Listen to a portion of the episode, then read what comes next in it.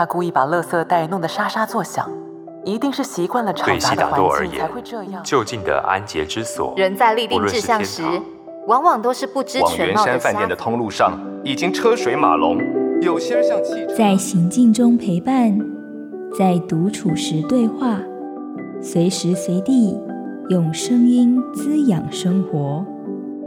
一周听一本有声书。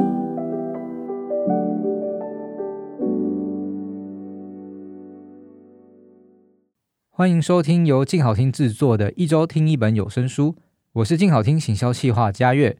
今天要跟大家分享由诗人陈凡奇与静好听合作亲自录制的有声书《在雾中和你说话》。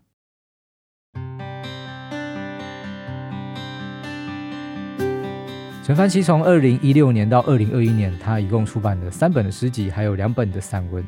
而我想很多人就算没有读过陈凡奇的诗，也听过陈凡奇这个名字，毕竟他的产出很快，几乎每一年都有一本书，而且他的社群经营，嗯，也是非常的成功。不论是他的个人 Facebook 或者是 Instagram，都有很惊人的追踪数，而且他也因为这样参与了非常多的译文的活动，比如说某某文学季啊、文艺营啊，甚至像一些比较大型的书展活动，都有机会看到他的身影。如果你有关注这几年的华文文学、华文创作的朋友们，都会对这个名字并不陌生了。所以这一次静好听跟凡奇合作录制的《在雾中和你说话》这本书呢，也是他最新的一本作品，都是由他亲自录音变成了有声书。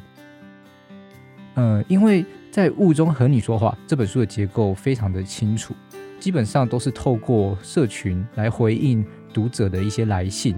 所以会看到很多读者的心事，那结构上就有一点点像是以前听一些深夜广播啊，我们会听到主持人他把一些陌生人的烦恼或者是什么愿望把它念出来。那身为听众，有时候我们听到别人的这些呃愿望、呃烦恼，他们的这一些话语的时候，好像也可以找到一些共鸣。那当然，其中很大一部分还是谈到感情哈，所以他的书里面有很多的故事，他都是谈到，比如说。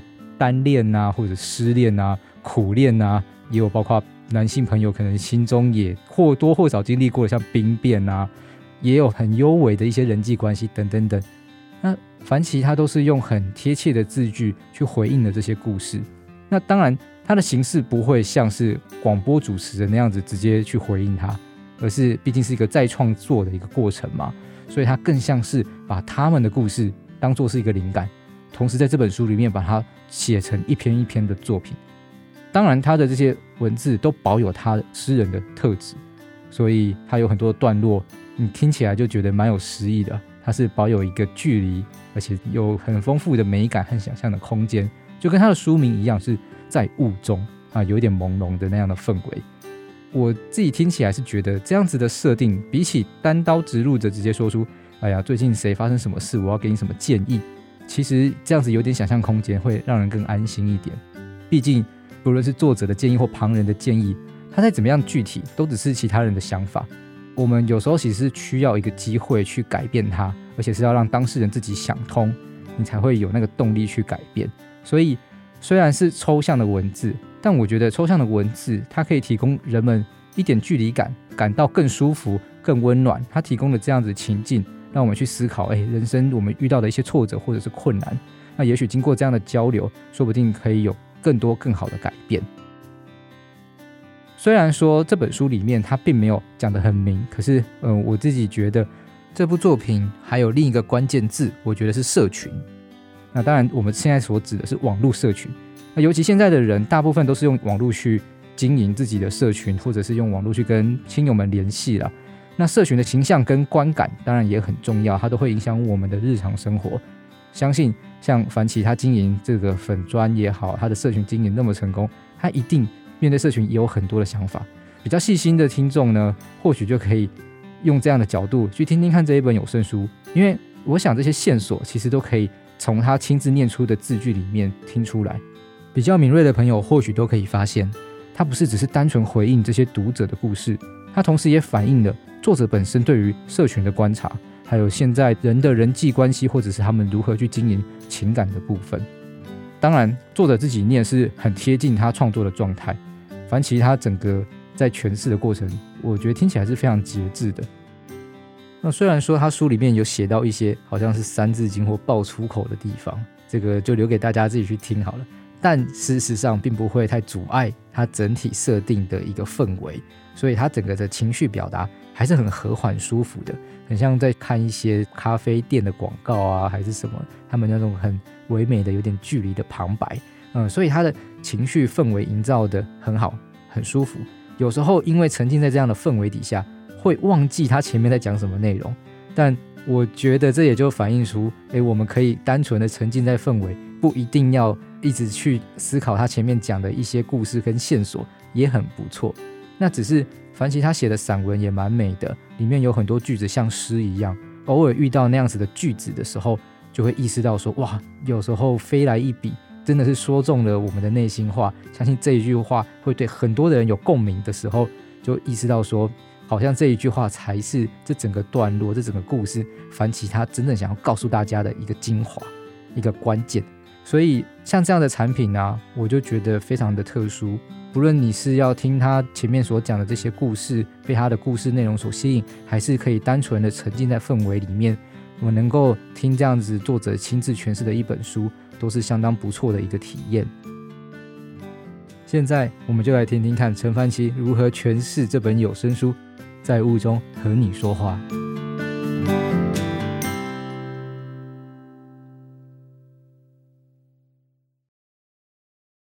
在雾中和你说话。作者：陈凡奇，大田出版。由陈凡奇为你读书。模样。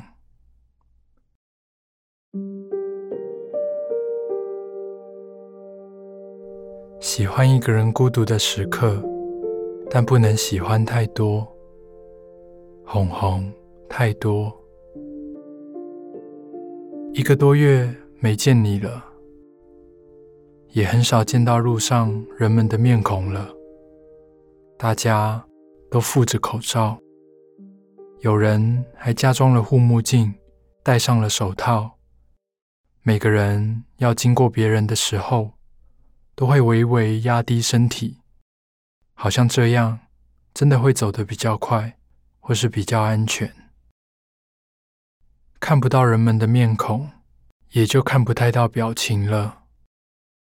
我想到以前看过一篇文章说，曾有人实验仅用眼神的照片来判断被摄者的情绪。想不起来那个测验我究竟有没有全部答对了。就算全对，我现在也无法判别出人们的情绪。包含我自己的情绪。面对着电梯的对照镜，我发现我也很久没有见到自己了。以往密切相处的我们，并不真的需要镜子，彼此总是能够借由对方来掌握自己的模样。几颗新冒出的青春痘，未尽的胡渣。每一边的杂毛，才撕过死皮的嘴唇，以及许许多多联动的情绪。我只要笑，就能够逗你笑。我要是沮丧，你也会静下来。但这段日子照惯了镜子，我也才察觉到自己并不是随时随刻都想要拥有表情。不是一走到镜子面前，就一定要挤眉弄眼，或是咧嘴、皱着鼻子去拉扯自己的五官和脸颊。而不做那些，也不代表我就真的对镜子隐瞒了什么。反而有更多时候，我会选择直视它，做一些类似发呆，或是。比发呆还要更纯粹的事，坐在镜子前，仿佛用一种无以名状的方式堆砌起来，又或是沉淀、落定，把我的所有感受与心情归纳得更像是一座房子，一座孤独但却稳固的房子。孤独是想起陪伴，但不一定需要陪伴。我喜欢照镜子，确定自己的孤独，但是我会试着不要喜欢太多。你是否也开始练习照镜子了呢？又或是不照镜子，做任何事都好，让孤独发生。洗洗房间满布灰尘的纱窗，追完一直在清单上却没进起头的美剧，一整个晚上都不说话，只做尽安静的事。任何事都好。当我们的生活不再有办法随时做对方的镜子时，做任何事都好。M。虽然孤独是无法完全被解决的，但我们仍要不断试着处理它。答应我，见不到我的时候，就见见自己，好吗？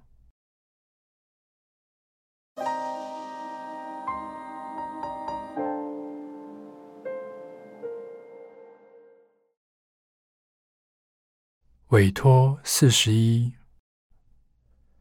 忙碌的我没办法频繁回复他的讯息，他也因为对我的忙碌束手无策而感到无助，而距离的遥远也让他感到空虚，这让我感到很受伤，也很无奈。我爱他，希望他快乐，也希望在没有我的时空里，他能拥有他自己，也能够因为独处。而感到快乐，因为我讨厌那个让他感到受伤的我。我想告诉 M，因为疫情隔开了我们的距离，虽然更加想念，但我相信借此短暂成为自己，也值得拥有快乐，而不是时时刻刻受到对方的情绪牵制。我们。有机会能够整理好自己，再回来手牵着手继续相爱。给 M。想听爱听，就在静好听。